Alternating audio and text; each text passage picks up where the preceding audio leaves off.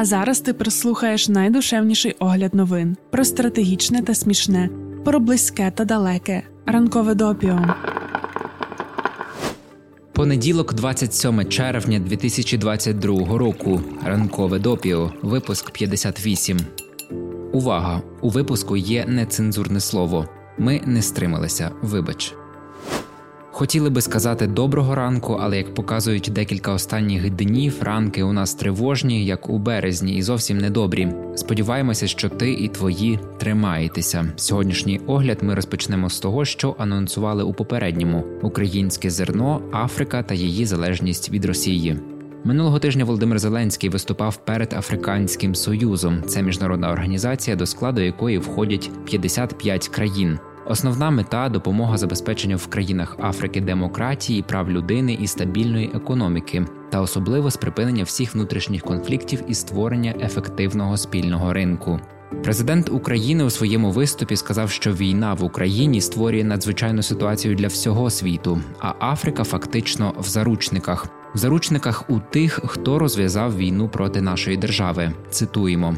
Ця війна може здаватися декому дуже далекою від вас і ваших країн, але ціни на продовольство, які зростають катастрофічно, вже занесли її додому до мільйонів африканських родин, так само як і до багатьох сімей у країнах Азії, Європи, Латинської Америки.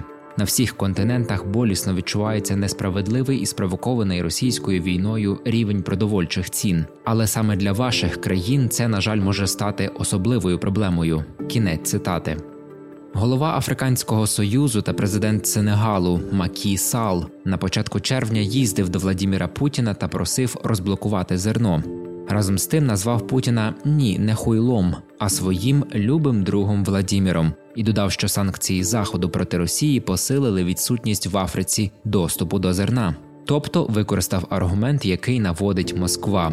Сал прямо закликав зняти обмеження на експорт російської пшениці та добрив. Путін у свою чергу сказав, що він завжди на стороні Африки.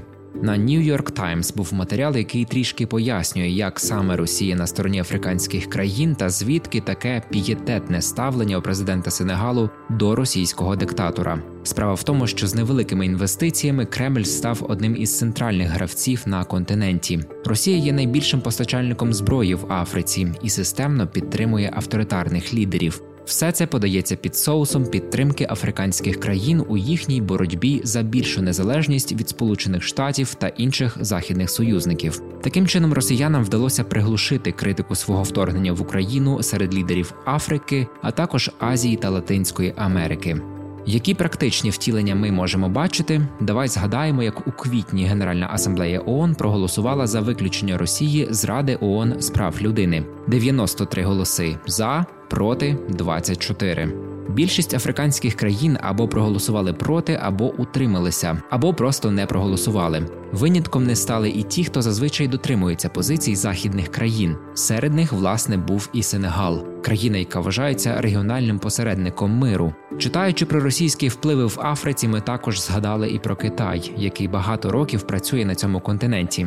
Декілька місяців тому було доволі багато матеріалів у західних медіа про те, що китайський вплив у африканських країнах постійно зростає. У 2020 році на мілітарному вийшов класний матеріал про китайський колоніалізм в Африці.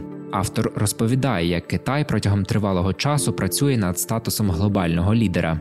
Цитуємо: цей процес розпочався ще в часи холодної війни. Тоді КНР, частина соціалістичного світу, хоч і незалежна, прагнула знайти союзників, щоб протистояти імперіалістичним США та СРСР. Пекін будував стосунки з новоствореними соціалістичними країнами, що підвищувало його роль у біполярному світі. Не останню роль у такому піднесенні зіграли африканські країни. Кінець цитати.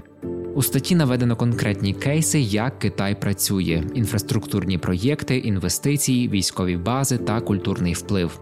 Лінк на нього ми залишаємо в описі до подкасту. Є певні економічні причини присутності Китаю в Африці, зокрема ресурси та ринки, на яких відсутня конкуренція.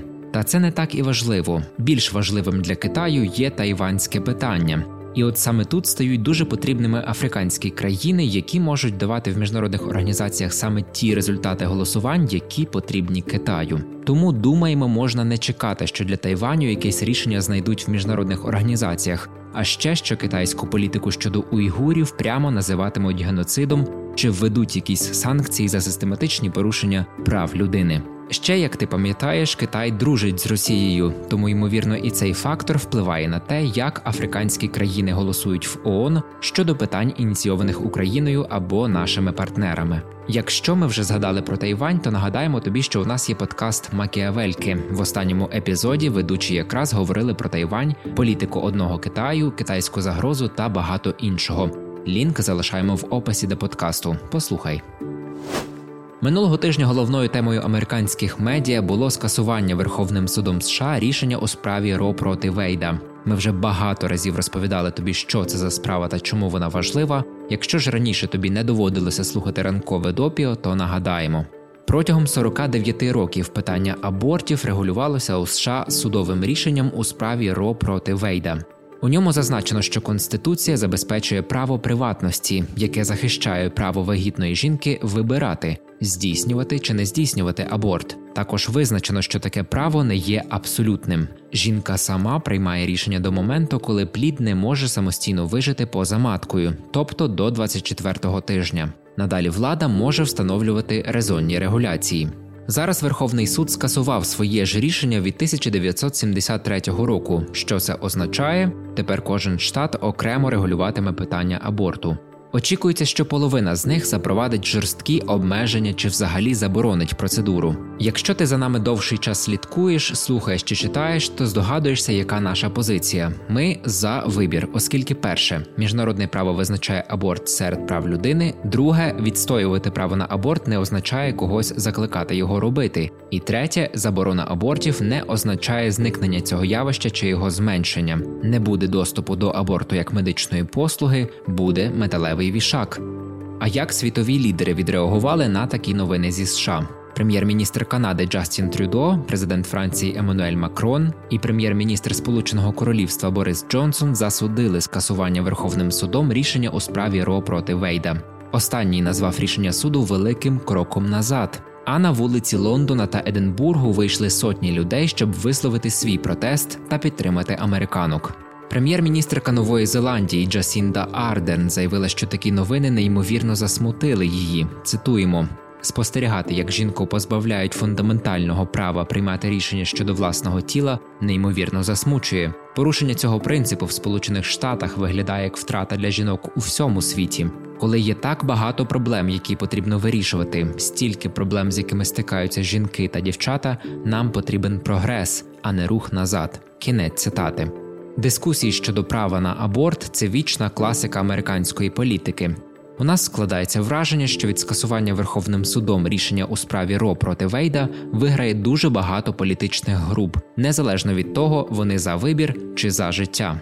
Нова реальність створює дуже багато можливостей для того, щоб політичне шоу не припинялося ні для правих, ні для лівих, ні для прогресивних, ні для консервативних. І дуже прикро, що постраждають від цього мільйони жінок. Ситуація, яка склалася, є дуже сумною, але вона є також ще й дуже повчальною. У світі палких інтернет-дискусій, великої кількості протестів, культури скасування та геометричної прогресії у збільшенні кількості коректних назв та звертань до окремих суспільних груп. Був втрачений момент, коли фундаментальне право жінки опинилося під загрозою, а врешті і взагалі було скасоване. Тому урок, який ми для себе виносимо, це спочатку переконатися, що все ок з фундаментальним, а потім переходити до інтернет-страчів, чи нормально писати люди, які менструюють, чи можливо досі можна послуговуватися словом жінка.